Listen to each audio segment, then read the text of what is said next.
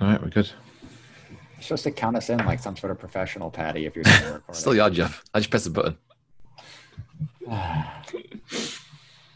I needed a longer break than this before hosting Sheffield Wednesday. Okay, oh my God, Jesus. Apparently, I needed a much longer break, or was it too long a break? I don't even know, man. All right, five, four, three.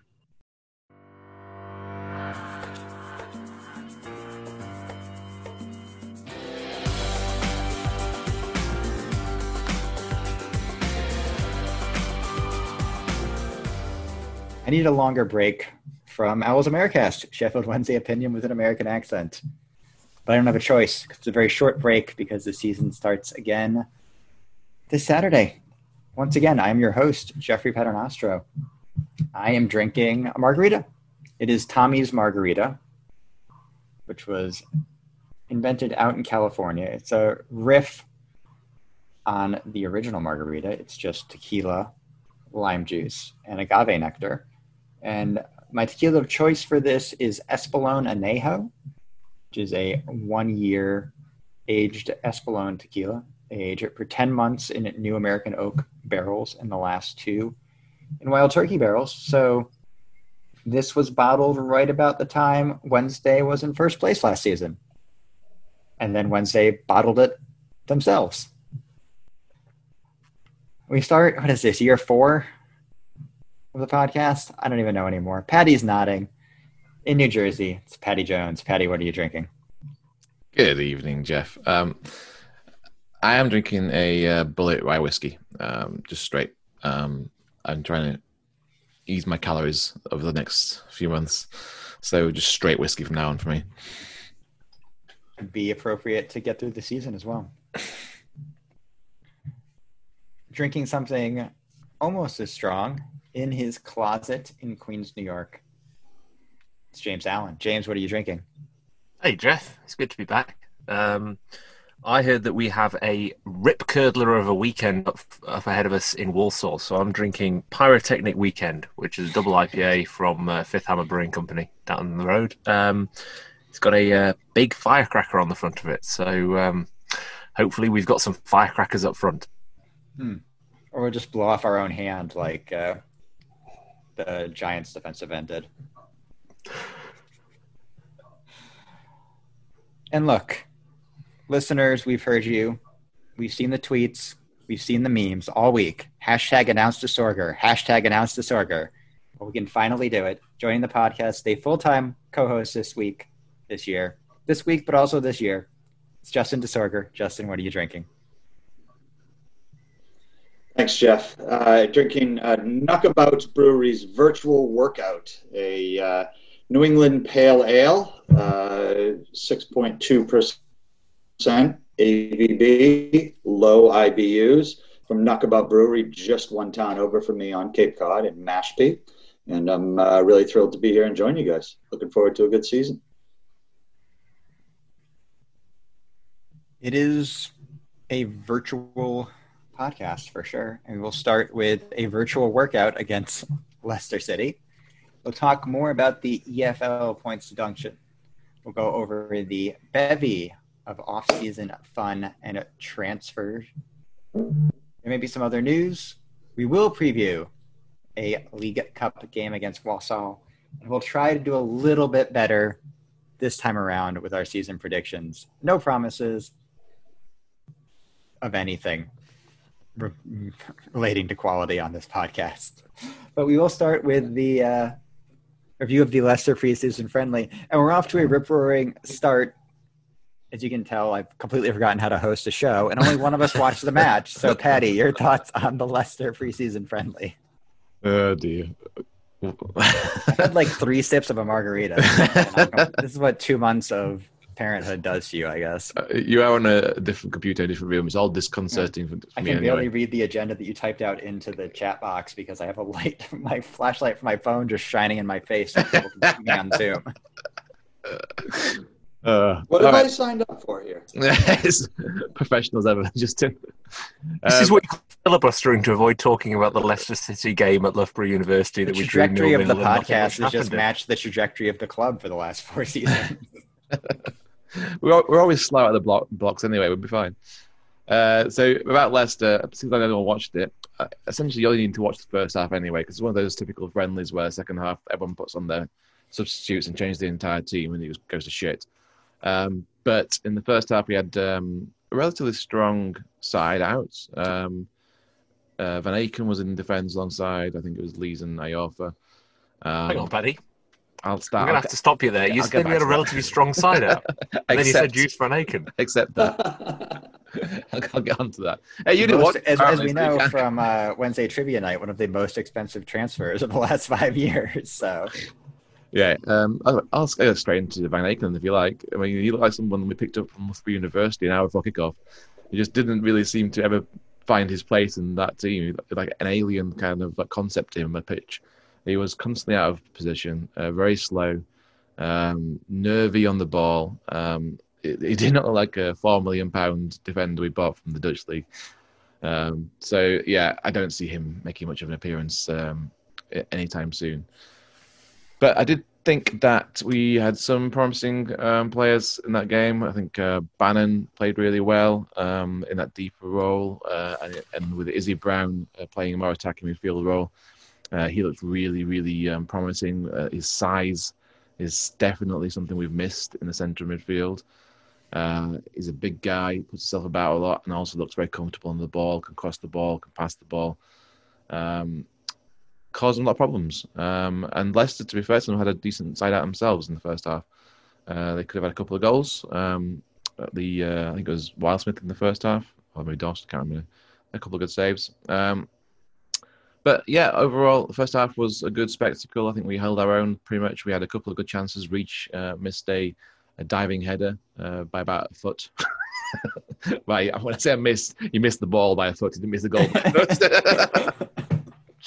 um, uh, I think Rhodes had a decent chance, um, but other than that, Rhodes was very, very quiet. Looked a little bit off the pace. Um, looked like Rhodes. Um, so that was a bit sad, but other than that, we held our own. And then second half, it just basically twenty odd substitutes between the two teams, and it was a bit of a mess. So we had a few. We our, our lack of depth showed with the amount of youngsters that came on. We even uh, threw on Charles Hagan um, for a little bit uh, in the last 23 minutes, and uh, he had a great opportunity to win the game actually, and hit wide from about six yards out. Um, but yeah, he's ready. He's ready for first team action. yeah. I mean, he put himself out a bit, and he just, just didn't really do much um, to make his case. If he scored that goal, it would have been uh, a great moment for him, but it didn't really happen for him. And after that, there was a few more. Shoei, come on, Shoei, uh, and uh, another guy that I didn't remember the name of, another youngster, uh, probably someone that ended in a Y. Um, but no, it was a pretty average preseason friendly, really, nil nil in the end, and a few good things take out of it, a few bad things take out of it. We'll move from the Leicester preseason friendly. I mean, nobody else watched it, Patty. I don't know what you want. I've read gonna, like, Paddy's synopsis of like you know the tweets and the WhatsApp messages he sent afterwards, and to be fair, that's pretty much what he said last week. So I'm I'm assuming that's true. I've got no other reasons to doubt him. Thanks. the, the baby does often get me up at or around 7 a.m., but I'm at the mercy of her schedule, and she woke up at 8:30 that day. So I took the extra couple hours of sleep and just pocketed them. After the Walsall game this weekend, Wednesday kick off their season, uh, and as reported in episode 102, the Owls Americast, they'll be starting at minus 12 points pending appeal. Uh, James, it's not what you want, I think, but uh, yeah, it's not what you want. Well, I think that depends if you're up for a challenge, Jeff. I mean, you know, it's like when you know you're a really fast runner and you think, you know, I'm going to give everybody else a head start, and then I'm just going to burn past them in the finishing straight.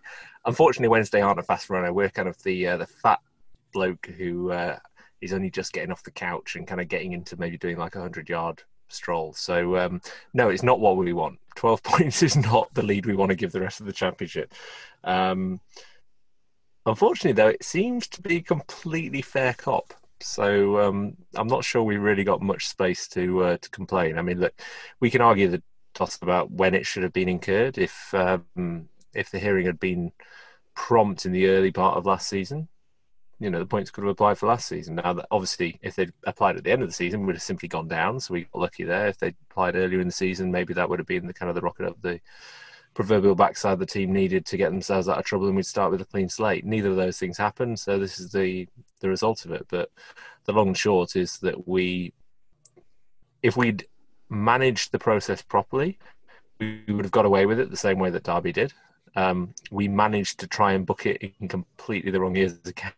so, yeah, mea culpa. Sorry, we've got to start by minus 12 points. So that's how it is. All the things that we've watched Wednesday fuck up over the last 20 years, I guess we can't be shocked paperwork was one of them. What annoys me is about this is that the EFL showed us how to jump through the loophole. Uh, and the details in the in the uh, report are just astounding on my part. The EFL, first of all, are as uh, not as much to blame, but certainly uh, do not come off well from the entire report. They pretty much said, "Oh yeah, you can do this. Look what Aston Villa did. Uh, they cheated this way, so you can do it too." Just oh, and by the way, you're already late, uh, so we're going to let you backdate this as well. Uh, if you just do it quickly, do it really quickly for us, uh, and you'll be fine. Then we sat on it for about 10 months and did nothing. And then we fucking did it. And then we complained about it. That's not quickly. 10 months is not quickly at any fucking like rate. Uh, so I think Chansiri's got a lot to answer for as far as what, what happened in that God knows how many. I think, it was, I think it was about 10 months, wasn't it? Almost a year. From the emails where he said that they should be doing it, we should be doing it quickly to us actually filing for it. It's, Look, uh, this is the only point in this entire episode I'm going to be negative. Oh, sorry, no, it won't be. Um, but it's uh, it's the only point in which I'm going to be deliberately negative.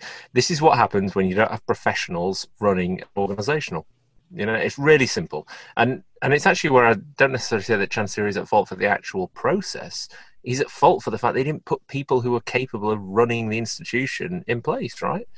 proper accountants, working with proper auditors, working with a proper CEO, working with an operations department would not have made this mistake. You'd be on it like lightning. The EFL have given us the window. Let's do it. Get the lawyers on it, get the process set, get the accounts filed, done.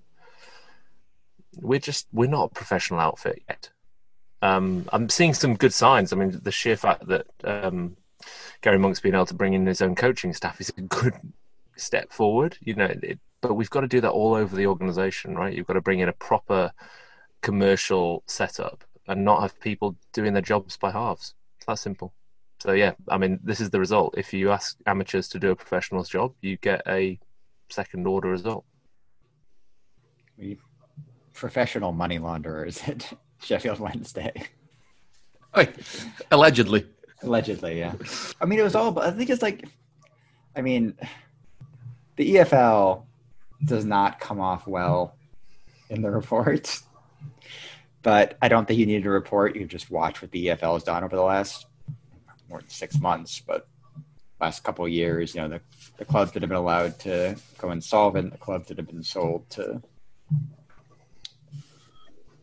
scallywags and speculators and whatnot. And, you know, here we are.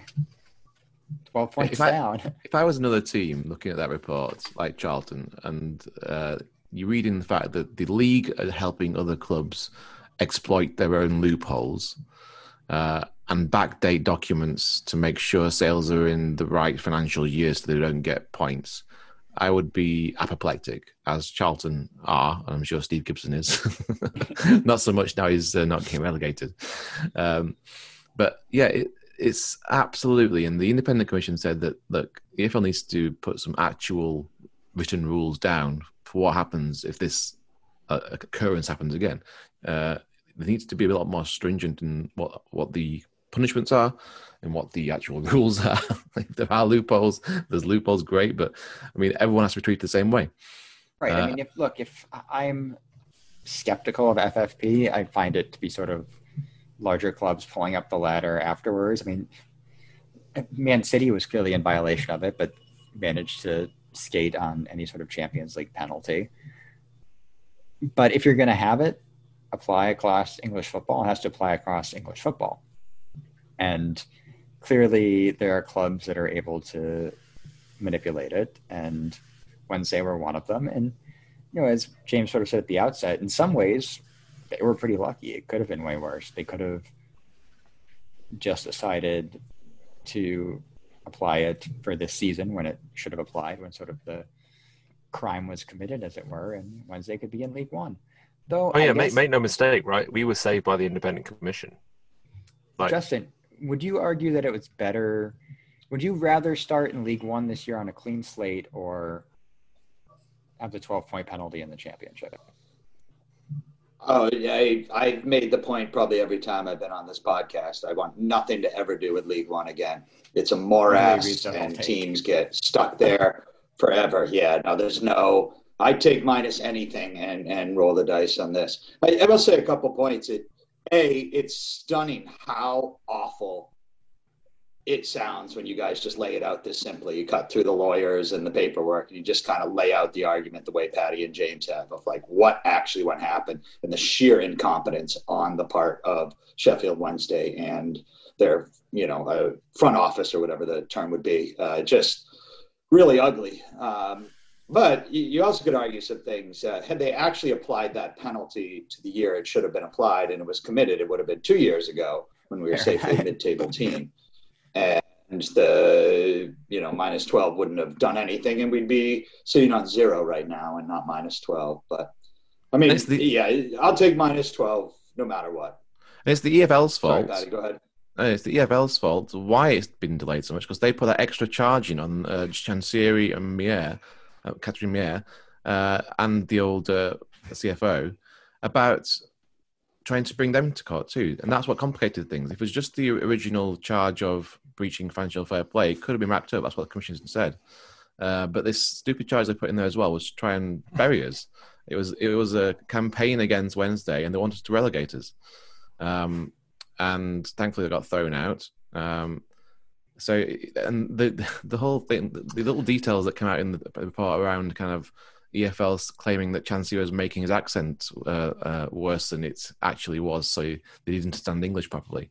Uh, some, little- some light racism from the yeah, EFL. some- it's just so it's just leaves such a Well, we, we, we shouldn't we shouldn't skirt over that. I mean, so there's there's two things that really kind of stand out in the report. One is exactly what you just said, Paddy. It's that the EFL very clearly established later in the process something of a vendetta against Dejphon Chansiri, and and there is no question that the way in which they represented his ability to command English was insulting at best, and yeah, I think there is a charge of racism at worst. Um, the other thing that comes out, unfortunately, is, and it, it links to the charges that were actually filed against Katrien Meire and others, which is that the, inside Wednesday, the lines of communication and the lines of accountability were just, or, or rather, just corporate governance were woefully inoperable. So, you know, Katrien Meire, from what I can tell from reading the report, had very little understanding, if not awareness, of what was going on until very late in the process. You know, so she wasn't actually briefed as the chief executive officer on the fact that there was going to be a sale of Hillsborough, that this was going to be filed back in accounts. It was the approach they were taking to FFP until months after the um, the approach or the decision was made. You know that you can't excuse that on Wednesday's part either. So you've got kind of got these two bad actors acting in bad faith. No surprise that this is the result you get, right? I think too that we like to think of Wednesday as a very much still steeped in sort of the community club model, and that's true. It's still a multi-million dollar business, and it is not run like a multi-million dollar business. And we can talk about the obscene money in football. We can make jokes about games gone lad and whatnot, but the reality is, if you want to compete in even the championship, let alone have Premier League aspirations, you need to be run like a large, you know, Fortune 500 type corporation. You need levels of accountability, you need levels of administration, you need, you know, specialists at their, you know, areas of expertise. And that's not just on sort of the the football end of it, though God knows they need it there. It it is a business and it's not really being run like a business right now. So, on that happy note, we'll take a short break. When we come back, we will get to some new Wednesday players, some more off-season news, and a preview of the. I don't even know what they're calling the League Cup, but it's Carabao. Cup. What Carabao? Still Yeah. Carabao. All right. A preview of the Carabao Cup game against Walsall. James has helpfully put for me. I'm from New England, so it's like Walsall, is what it comes out as.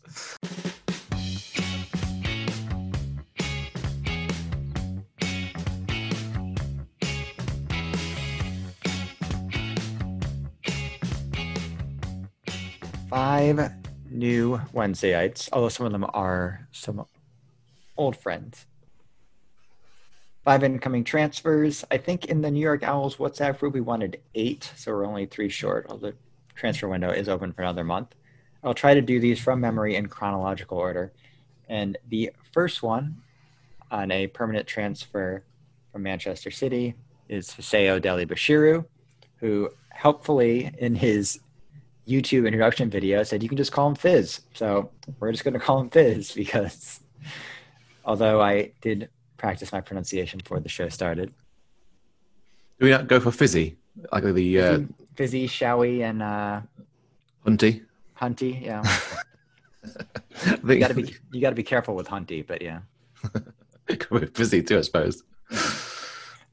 Uh, this is kind of an exciting signing in a way. It's not a market we've really been in as a club. Like we'll get the you know the Lewis Bakers on loan and stuff like that. And you can consider you know Izzy Brown, who we'll get to in that general class. But you know, getting a player with some potential from a big club's youth side that doesn't really have room for him uh, in a position of need, since he's, I guess, in competition for places with Joey Pelupessy, James. So anything we can get there will be helpful.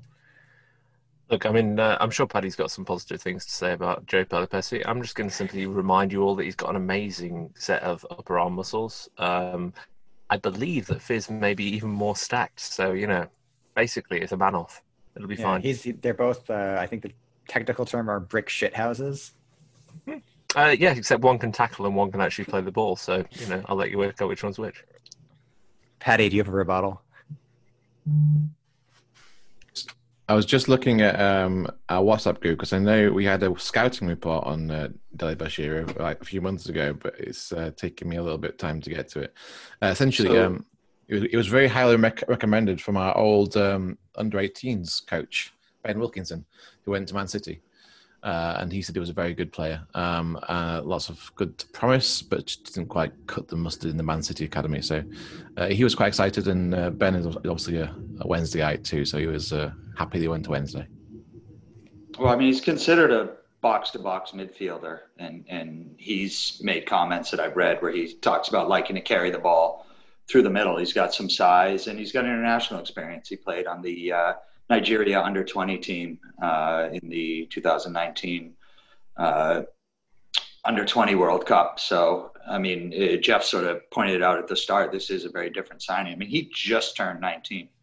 Um, so we're, we're dealing with somebody who's got a lot of upside. I, I don't know how much play he'll get this year. I, I think we've got a little more central midfield depth uh, to work with this year. Like, but like Joey Pelupessy? No, absolutely not.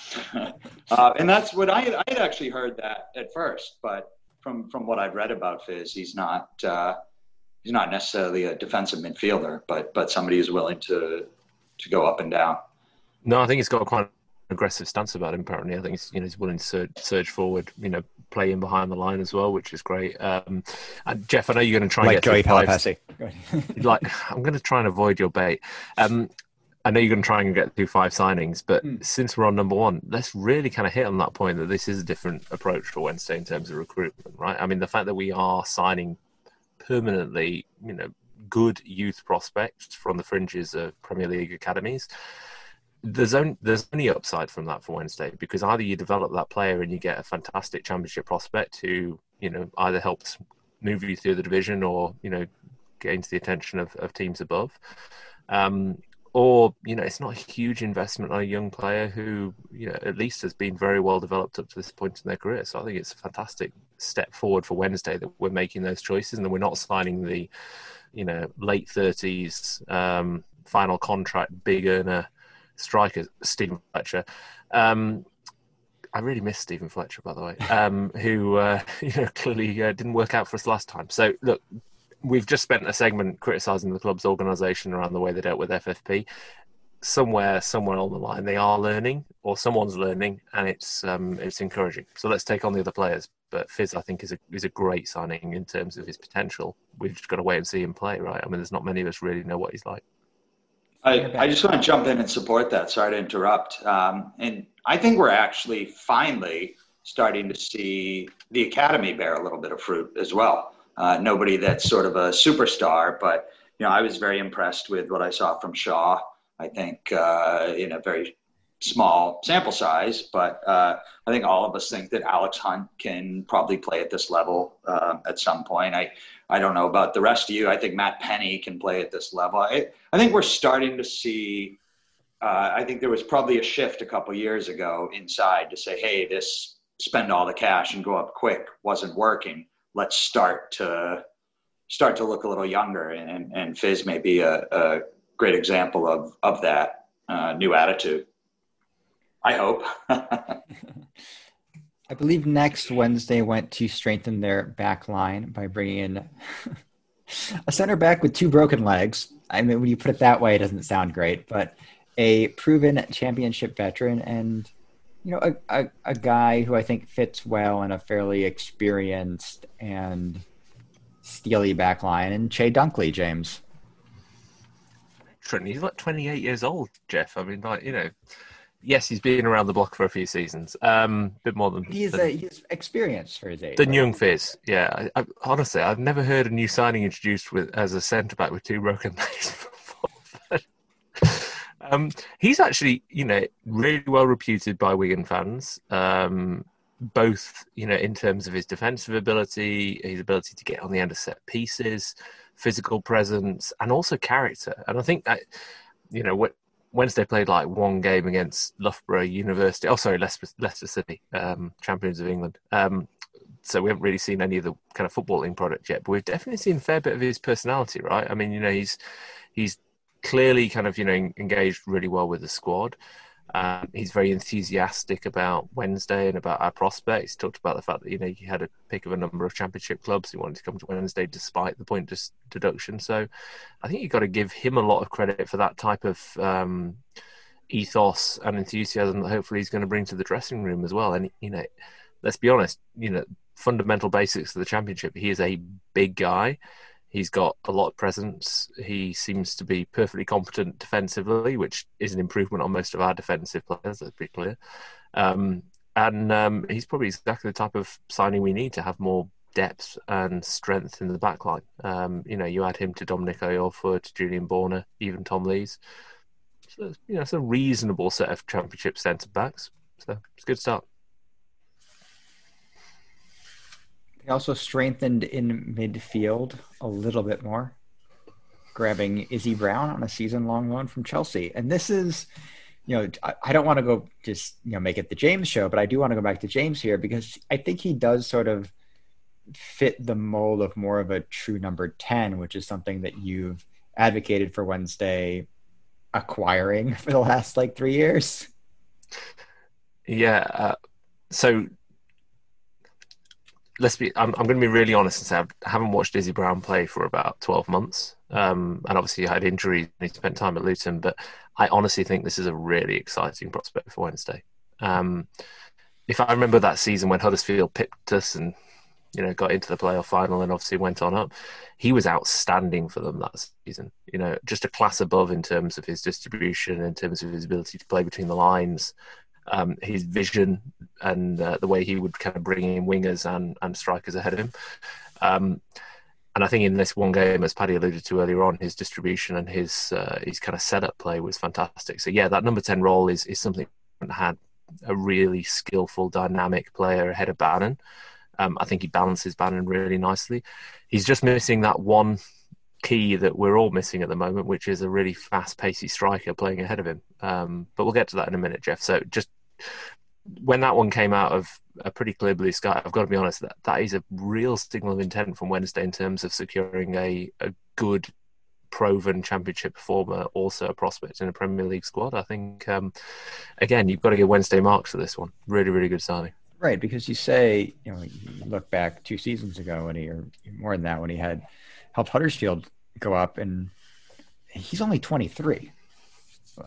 He's already very much proven at this level, but there's also you know some some youth there, maybe some projection left, and a player that if once they have some success this year, probably doesn't really have a fit for Chelsea long term. As we know, they just collect these players and send them out on loan for years and years and years. But you know, maybe someone you can you know hammered down as a as a long term fixture in the squad going forward if the the performances and the health are there. And, and God knows, Justin, if there's one thing Wednesday is good at, it's keeping oft unfit players fit. I think we're getting better at that, are we not? Yeah, couldn't get much slightly. worse. So no, I'll uh, I'll I'll jump in a little bit because because one of the interesting points that that I think, and to kind of briefly cover Josh Windass, who, who we also re-signed, and and then uh, Kachunga, I believe it's pronounced, yeah. Elias Kachunga, yes. We can just do Kachunga. the two strikers at once, so that's fine. So, so this is what I I think partnering with the Izzy Brown signing. I think what they've done is they've gotten three players who, well, their actual games are a little bit different. These are all players who thrive on short passing and quick connections, and you know, as Jeff, uh, as James was saying, bringing in other players to to interact. These are guys who can take the ball in the opponent's third of the field and comfortably move it around and, and interchange with each other. And that is not what we have seen for the last few years. So to me, I'm very excited to see uh, what those guys might look like up front. The the Kachunga thing is fascinating. Uh, where he, he's mostly played as a left side attacker, whether in the midfield or on the wing. Uh, and not started much, but had some decent numbers. The one year he scored a bunch of goals, it was off the bench, but was for Huddersfield, and that year they went up and they played him as a center forward. Now I don't know how much of that he really hasn't played center forward since then, but I don't know how much of that is uh, in Wednesday's mind or whoever it was that did the recruiting um, to get him in. But recognizing they really liked him in that center forward role uh, with Izzy Brown behind him too. So I, I like all three of those signings a lot um, in terms of the ability to now have us control the ball in the opponent's third instead of just blasting it to hold up play or hoping that Kadeem Harris can beat three guys off the dribble and lob it into the middle. Patty, how much do you read into the sort of Svengali reputation of Monk's coaching staff with strikers playing into this now that they're sort of all, if you want to tie this into sort of Wednesday news, a, a full uh, coaching staff now at S6.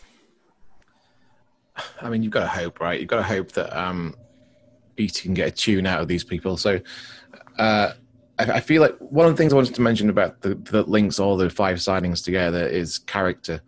Uh, we're signing players that have got a good reputation uh, in the dressing room. So uh, everyone we've signed have got like backing of the fans. Even even Kachunga, who was the, the fans said quality wise wasn't great the last two or three years for Huddersfield, but they all still like him. He's, he's, he works for him. He's a good. He's well liked. He's, he's a good player in the dressing room. Windass uh, is returned to fanfare again by Dominic for this week, saying he was a, a good laughter in the dressing room too. Uh, Dunkley seems like a leader, respected championship player. Uh, Izzy Brown's well liked.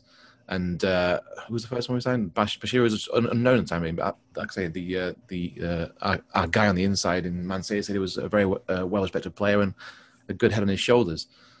So I, I, like the fact we're signing people that aren't going to upset the apple cart, right? So we had uh, previously uh, Forestieri and uh, to some extent. If you do look at it, like I know we all love the love the Wembley Eleven, but in hindsight, it does seem like there were a lot of assholes in that. Hundred percent, hundred percent. Hutchinson. Which, I think that's the main reason Westwood's out, right? Yeah, yeah, which is fine when it works. I mean, sometimes you need a few assholes. You know, Ross Wallace was that. Like, it's like you hate them except when they're on your team, kind of players. Jack Hunt. Excuse me. um, Honestly, Paddy, I'm, I, have got to applaud you. I, I think I hadn't picked up on that, but you are hundred percent right. That that is the thread that links all five. You know, forget their positions, forget what they bring in terms of experience. Their character is absolutely consistent, and that says a lot about Monk's recruitment policy. And actually, a lot of, to be fair to him, a lot of what he's been saying about needing to change the complete composition, the culture of the dressing room. Um, and it is striking a little bit. You know, if you kind of reflect on the players that Wednesday let go, you know, there's obviously some very, very clear championship pedigree in, in players like Steven Fletcher, who, you know, rapidly got clubs at, like Stoke. But there's a few that haven't actually landed. Um, and you you can probably kind of everyone needs one asshole. Maybe you don't need four. As far as changing the sort of composition or, or culture of the squad, the other Wednesday news of note is there's been a shift in the armband from Tom Lees to Barry Bannan. Gary Monk announced that Bannan would be the captain of the squad going forward. Patty, you seem to have a very demonstrative reaction on Zoom. So your thoughts? Thank fuck. I'm sorry. so yeah. finally, the dead-eyed monster has gone from the, the, the, leadership role. The the guy with the least pep in his step uh, that was supposed to be leading us for the last four years. Oh my god! I, am so happy with of this era of of Tom so, Lee's leadership. I'm I'm curious about this because I do wonder. I mean, Bannan obviously, you know, outside of Lees with, I mean, outside of Lees and Palmer with, you know, Kieran Lee and Nuhiu off to other places is at this point the most tenured player in the club.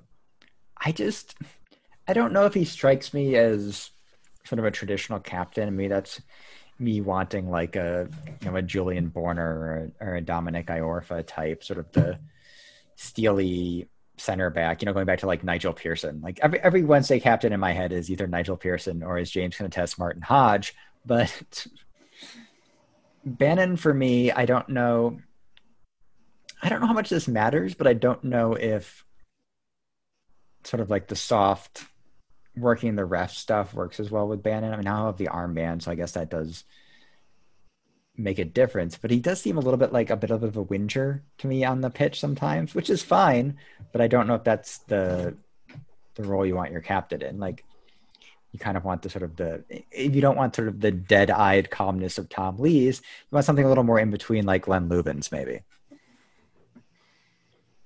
Justin. And I, I actually agree with you. Yeah, no, I, I agree with you a bunch. I'm not a huge fan of Bannan as captain. I, I found a couple times that he's gotten the captain's armband have been games where I specifically noticed he seems to be almost overdoing it, almost uh, getting a little too emotional, taking it a little too much to heart, and kind of running around. And, and frankly, my other longtime criticism of, of Bannan, who whom I love and I think is a undoubtedly quality player at this level is that he can disappear. He can be taken out of games. And what you don't need from your captain is somebody who's disappearing. And you also don't need somebody who's playing a little bit out of control.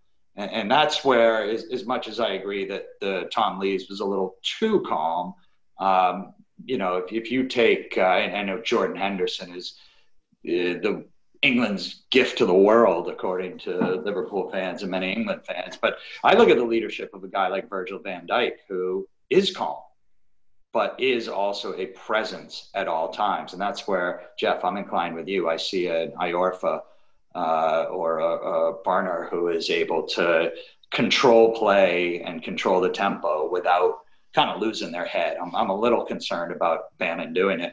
Although I, I believe that Monk's comments on it were that he wanted to challenge Bannan um, by giving him that and to see if he'll step up a little bit. And we don't know, like from the outside, the shape and nature of the current dressing room. So there is this idea that I think the idea that was sort of the justification for Tom Lees captain was that he was sort of this quiet leader in the dressing room. So I don't know if he or he being Gary Monk wants Bannan to take on more of that sort of sort of role in the changing room, or if it's just he's the longest tenured player, or if, as Patrick suggests, that Tom Lee is just a dead-eyed monster that needs to be removed from the position. I think look, you've got to be tactical, right? Yeah. I, I think um, if he gives it to someone like Iorfa or someone even as uh, the Dunkley looks like he's a good leader as well. Mhm. You, you can't give that that armband to someone that's not been in the club as much as Bannan has. Um, I, feel like he would have upset Bannan if he didn't give him the captain's armband, which maybe not. It, it, doesn't necessarily. If that's the case, then it doesn't sound great on Monk. But I do think there's obviously positives to Bannan too. I think he. I, I, I disagree with the, the comment about him being moaner or a whinger. Uh, the same people on Twitter, the same people that uh, say they like their manager to be animated and shout a lot. I mean, Bannan is animated and shouts a lot, so you, you, you have to kind of take the good with the bad in that respect of someone's personality. Uh, I, I think he's the most experienced in the club. He's been around. He's clearly liked still. Um, uh, he's- gone through the last four or five years, uh, and he's probably going to his his, his, um, his career at Wednesday now. Uh, I think he's the he's the best fit right now for the captain. I don't necessarily think he's going to be captain in two years' time. You know what? None of us have a fucking clue. The honest truth is, the pick of a captain comes down so much to a manager's judgment about what's right in the dressing room. This is Gary Monk's call, right? Hmm. So, for all of the fans' speculation about who's right, who we'd like to see, what the right fit would be, what the right this is this is a real man management call. So it, this one's on Gary Monk. It's on it's on him to have picked that this is the right challenge, as you said, Jeff, that will bring out the best in Barry Bannan, that Barry Bannan will command the best in the team. Proof So, will be in the James, pudding. That's an interesting point because we forget that you know Gary Monk came in in unusual circumstances early on, but into a season with a squad that had already sort of had their preseason and gelled and done whatever, and he wasn't going to necessarily come in and, and be able to put his stamp on the team, which is something I think we discussed in some of the early episodes after he took over. Now he's had a full a full full off season, whatever the fucking three weeks since I last did this show. But, but he's had his chance to sort of you know bring in his coaching staff, potentially make some transfer moves. And you look at the people that have come in, they're proven championship players that he would be familiar with, having coached in this league for better part of five, six, seven years now. And making the move from Lees to Bannan seems to be uh, in a way potentially putting his stamp on what this team is going to look like going forward and what he wants it to look like going forward. I think so. I mean, look, if Gary Monk makes a success of Sheffield Wednesday, we're going to know about it pretty quickly.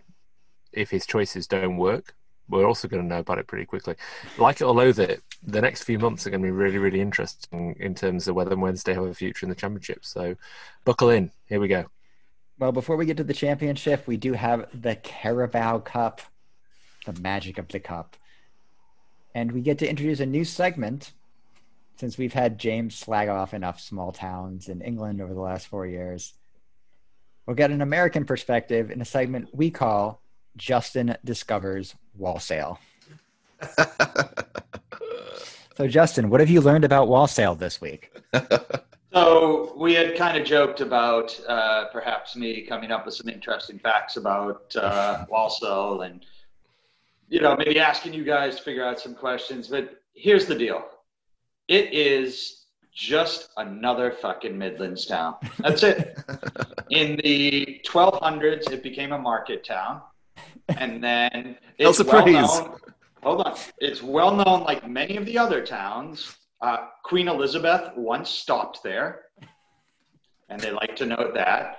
And then in the Industrial Revolution, the population of the town quintupled and it blew up, and then everybody became miners, and now there's nothing going on there. And that could be summarized by hundreds of towns in the middle of England. So they make any unreliable cars in the 60s? I'm sure they 70s? I'm sure exactly, exactly. This is Walsall, and I apologize to all of our listeners in Walsall who may be offended by this, but there is nothing to differentiate it from any other uh, Midlands area town. It is what it is. They're known for making fine leather products. Um, there was a hippopotamus statue downtown. and uh, Rob Halford, uh, lead singer of Judas Priest, is from Walsall. That is everything that we need to know about Walsall. Uh, other than one quick note, uh, their dialect, their accent, uh, like all uh, black country accent, is not. They get offended if they're considered with a Brummy accent, and their accent is known as yam yam. I'm going to leave that to yam yam. I'm going to leave that to uh, our listeners to go look that up on their own. So Walsall, the club, uh, to to do a quick breakdown of them, both historically and now. Uh, they are old, man. Good for them. 1888. That's 133 years that they have been. Uh, they were originally two teams in Walsall, Walsall Town and the Walsall Swifts. You guys would be shocked to know that in 1888 they combined to become the Walsall Town Swifts.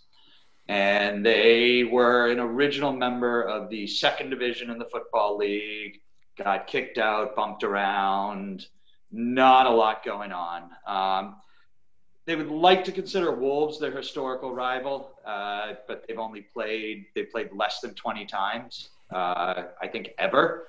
So that doesn't really work. Same thing with West Brom is also very close, but they've played 15, 16 times ever. Their rivals are Shrewsbury, uh, Coventry, uh, other mid mid-sized teams in that area that they played far more frequently in the lower leagues, uh, Port Vale, the like of that. Um, Walsall currently is in their second straight season in League Two after almost 10 years in League One, which uh, unfortunately for them is kind of a high mark in their um, in their history. uh, they and again, this is how stereotypical this team is. They played in a super old, crappy park from 1896 to 1990. And then uh, we all know what was happening around that time to have teams in England change to new modern stadiums. They're now in a nice, uh, the Best Bescot Stadium, 11,000 people. And from everything I could read and see, it's just the kind of typical modern uh, stadium, lots of amenities. No, James, jump in. You were doing so well, Justin. Ah, like bad. you were just Tell- point tell after point, Prescott right on message. The Best Bescot Stadium is not a modern stadium, but apart from that, yes, very well done. Okay, fair enough. From what I could see, it appeared to be the type of stadium where, and by modern, I meant yes, there's football there, but then there's a concert on the weekend or some local company hosts an event there because they have five bars at the stadium, etc. Um, now they are a, as currently constituted, a very typical lower league uh, small club. Um, their entire team is from uh, the UK or Ireland, mostly from England. Um, their current manager is actually has a bit of a decent record. Is Darrell Clarke, who is known for bringing Bristol Rovers up to a couple of promotions in the last few years. Um, known to be a good tactician, willing to change his tactics week to week to match the opponent and match that. And also, well, at Bristol Rovers, was apparently beloved. He would often join the fans in the pub to sing Bristol Rovers songs with them. So um, clearly, they've got a man who uh, they enjoy. Their most famous manager, I would argue, is Dean Smith, uh, former Wednesday captain during two of Wednesday's worst seasons ever. So there's a little uh, connection in there. Um, and to look at the current squad, Walsall, what we're looking to see, um, what we're looking to see on Saturday. Uh, last year they played a 5-3-2, they called it, 3-5-2, whatever you want to term it, um, and did terribly, uh, but had picked up a young uh, winger named Wes McDonald, who was very successful for them, and Darrell Clarke switched to a 4-4-2, and they run most of their offense on that left side through McDonald. Um, they were fairly successful. Um, Well, the good news is that Wednesday are loaded at right back, so that shouldn't really well, be a problem. I'm not worried. I'm not worried about that. Um, but I, I will say the scary thing for them is before the season, uh, Clarke uh, a couple weeks ago talking about the upcoming season said, given the lack of funding due to COVID, um, they might have to quote focus on the youth this year. So keep your eye out for Wes McDonald, uh, left winger. Expect a 4-4-2, and uh, my God, if we can't beat a League Two squad, even in uh, a competition that, frankly, I always love cups, we should not care about this year. Uh, I might start becoming as negative as some other members of the pod. Uh, James, do you have any fond memories of Walsall? I can't believe I'm going to say something positive about Walsall. uh, first of all, Justin, uh, absolute tour de force. Um, you couldn't have represented a meaningless town in the Midlands better than any Brit with that uh, that synopsis. I used to drive through Walsall um, once a month when I used to go down and see my grandparents who uh, who lived in the Black Country a bit further down the uh, the M5 in uh, in Oldbury. Um, yeah, it's it's literally a stadium on the side of a motorway in the middle of a built-up conurbation of nowhereness. Um, they they weren't bad a couple of years ago. So uh, interesting enough, you know, Dean Smith, who obviously you know got Villa up ultimately and has kept them up, um, basically built his his trade as a manager at Walsall. And under, under Smith, they were they were a pretty decent size. So in some respects, the fact that they're a League Two team now is is kind of sad and. Um, I wouldn't say there's any real fondness for them. Um, it's not an away ground. I don't think many Wednesdayites will uh, will think, "Gosh, I had a great day out in Walsall." Um, yeah, we just need to get down there and beat them and come home. It essentially it's a preseason friendly. Let's call it what it is. I mean, the Carabao Cup means nothing. Wednesday played one game so far, so it's a chance to play a second game and hopefully maybe try and make this squad that hasn't really played together start to gel before we have to start the season proper because we've got a hard start to the championship year. So this is just one more game to get people playing. Which takes us to our predictions for the 2020 2021 Sheffield Wednesday season. We have some uh, some new questions, some old questions. We'll start with a very simple one. Patty, where does Wednesday finish? Uh, I'm going for 18th, comfortably. Oh, that's a, some sunny optimism. James. 17th. Wow. Justin. I was going to say 18th. So I think we're all on that same page. And I'm with Patty. I, I think that it's, it's comfortably in the sense of you know, two, three games to go, we'll we'll be able to take a breath and and and be okay.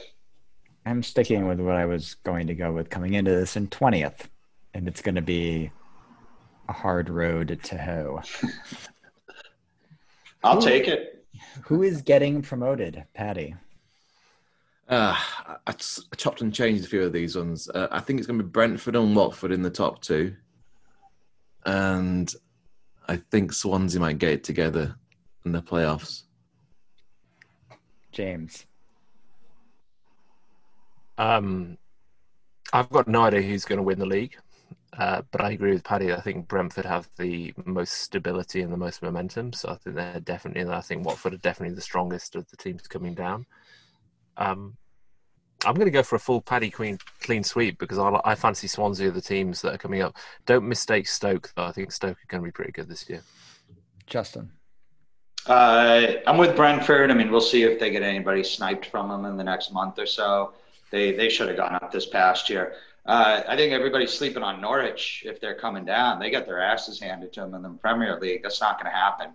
Uh, they kept their manager. They kept a lot of their players. I, I, think Norwich goes up, and I'm actually I'm glad you said that, James. I thought I was a little crazy. My wild card is I, I could see Stoke. Uh, I could see Stoke kind of coming out Un, under Michael O'Neill. They were uh, second or third best record since O'Neill took over in the championship. He proved that he knows what he's doing with Northern Ireland. So, and I mean, I mean, I'm not excited to see them, especially with Wednesday castoffs uh, leading the line and uh, holding down the left side. But uh, yeah, I'll go Brentford, Norwich, Stoke.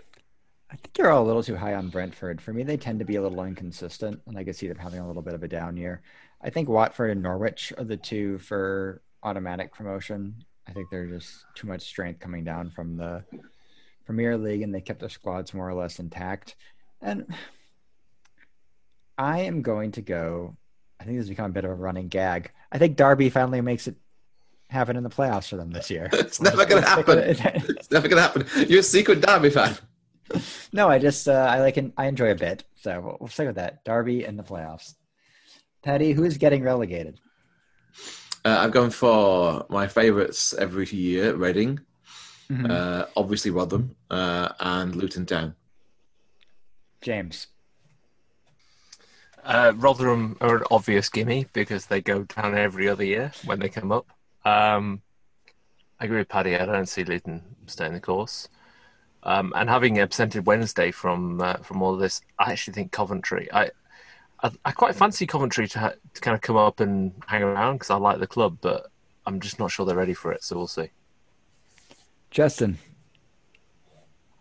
Completely understandable mistake by you guys to forget about Wycombe Wanderers, who have we all like uh, Wycombe, the though, is the Budget of a non. We like Wycombe, but they have the budget of a non-league team. Uh, it's a miracle that they made it to this division. Wycombe's going down, Rotherham's going down, and then I agree. I, I think there's a group of teams that are either small or kind of a disaster, whether it's Luton or Birmingham or, or Coventry. Uh, I can even see Huddersfield. I, you really wonder what's going on there with cutting managers left and right and doing it. But I'm, I'm going to pick a complete wild card and say uh, I think QPR falls apart. I almost went for Uh, I thought they were. I thought they were atrocious when we played them, and they lost uh, their uh, central defender Hall, and they lost uh, Ezzy Easy. They lost him, and they've got a couple other players that people are looking to pick. So you've got a team that really, and I know they finished ahead of us, as everybody did, but you know they, they really didn't look good they're losing some of their best players they don't seem to have a uh, coherent leadership structure in place so i won't be surprised if it is luton or uh, coventry or somebody like that but I, I think qpr could be a disaster this year I'm going to pick Rotherham because it's always Rotherham. Uh, Luton Town, and I don't know if they're good. I don't know if they're bad. But every year I pick Millwall because fuck Millwall. I was to pick Millwall to go up. Always a fun category, Patty. Wednesday's leading scorer. You can go for Jordan Rhodes again if you want. Yep, fourth year in a row. Jordan Rhodes. Uh, I'm going for it again. One of these years, I'll be right. How many goals? How many goals? Uh, Yeah. 15. 15 goals from Jordan Rhodes. James. is that more than his entire career Yes. Probably would triple his uh, goal total for the team, yeah. James Beattie's going to get him scoring. There's so many ironic ways I could answer this question. My favorite is Atdhe Nuhiu with 12. Um, no, I think our leading scorer we haven't signed yet. I don't know who that person is, but I genuinely believe that there is somebody we haven't yet brought into the club who's going to score more goals than anybody in the squad right now. Would you like to give him a goal total? Yeah, ten. I mean, let's let's be honest. I mean, Rhodes hasn't shown that he can score more than ten goals a year. Um, we're not going to get that from our midfielders. Neither Kachunga nor Windass are 10, 10 plus goal a year scorers. I don't think so. Yeah, we need that striker. I'm going to. That's that's straightforward. So whoever there is, we don't know who they are, but they bloody well need to sign on the dotted line. Justin. Uh, I will say Kachunga uh, did score 12 that year that Huddersfield went up. So whatever that's worth, I thought about him. Um, I had not considered the field, and I, I think now hearing that, I would like to vote for that. But I was going to come in and with a laugh because we have no other answer.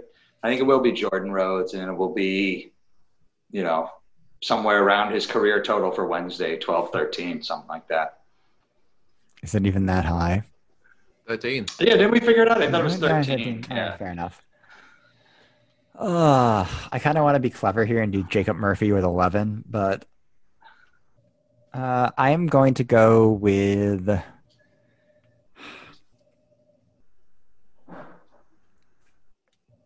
Windass and 10. That's a safe bet. I don't feel good about it, but I think he's going to get starts. He does. And we I, I didn't really talk about him when we discussed him earlier. I do he can be pesky. I think he's the kind of guy that in the right formation and the right tactics against the right team can really be a problem playing right off the shoulder of the last defender. And I think he's going to get a, a longer run out this year. So yeah. There you go.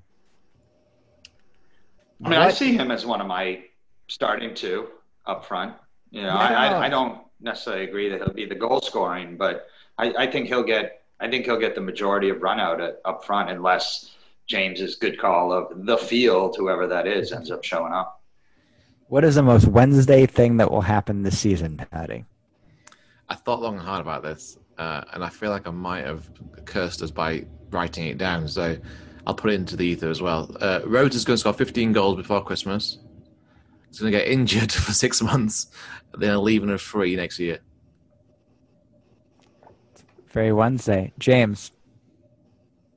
Uh, Wednesday are going to make a remarkable start to the season. Uh, we're going to raise our 12 point uh, deficit within about six games. Um, and uh, Gary Monkey is going to be lauded as the uh, championship manager of many months by Christmas, at which point he'll be poached by a playoff contender. and uh, Wednesday will then descend into a rut of chaos and get relegated. With a rehire Jos Luhukay. Justin. I don't have anything. I can't beat that. Uh, I have one. Uh, round of 16 FA Cup. They draw Sheffield United. Somehow win 1 0 on a random own goal. Get a League One team in the quarterfinals, the shot to go to Wembley and completely bottle it.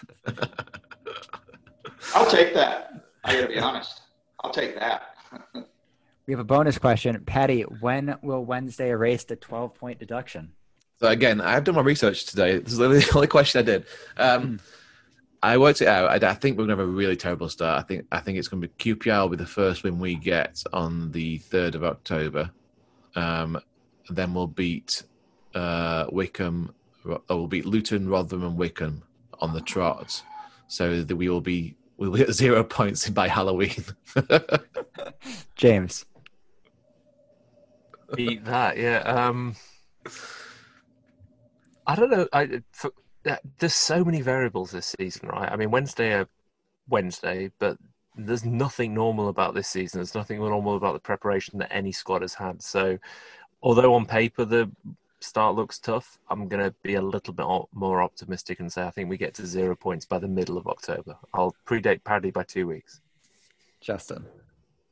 Um, I'm going to be kind of a dink about this question as well because I, I think the mindset that I have going into the season, I think that the team needs to have, and I actually feel fairly confident that they do, is that you cannot think of when are we going to reach this goal. You need to be a process oriented organization, not necessarily goal oriented organization. And, and I think what Wednesday needs to do is come to play every week. I think they need to play pretty stout defensively. I think they need to feel comfortable moving the ball up the field and counterattacking. I think they need to be able to have some players who can make some individual uh, plays against the lesser teams who are going to sit back on you. We're going to have to have some people who can break things down, and maybe that's where Izzy Brown really comes in handy, and a guy like that. And I think that we have to approach the season literally, literally one game at a time.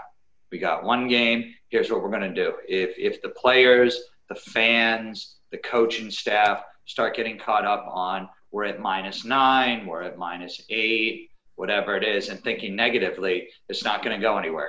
It this is a six to eight month long season, whatever it is. It's a marathon.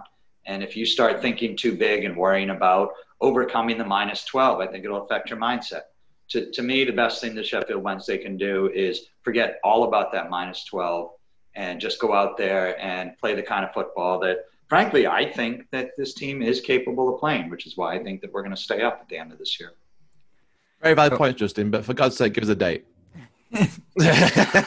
Uh, October 8th. We're not in the team. We don't care. We can bet anything. I will say that if you told, like, given the circumstances, what would be the two least appealing away fixtures to start the season with, I would have picked Cardiff and Bristol City. And here we are, because they tend to be bogey fixtures. I think with two points from the first three games, beat QPR at home, get a point from Birmingham on the road. I could do math. That's six. Beat them to the Rotherham game, October 28th. they'll get to zero. Three days before me. And I will. Uh, I'll throw in one more old question, even though it's not on the agenda. What's the Is date? this the Steve Bruce question? What's the date that Steve Bruce will get sacked from Newcastle? I'm still gonna wait for this. Um, Eddie. well, there's uh, rumors again about the Saudi takeover, isn't there? Uh, apparently back in the table. Oh Um, my god. but I'm gonna say, who said Halloween last time? Maybe we get to naught points when uh, the same day that Bruce gets sacked on Halloween. James. For good or for bad, Steve Bruce becomes a Newcastle legend. He stays the course of the season. Justin. I'm with James.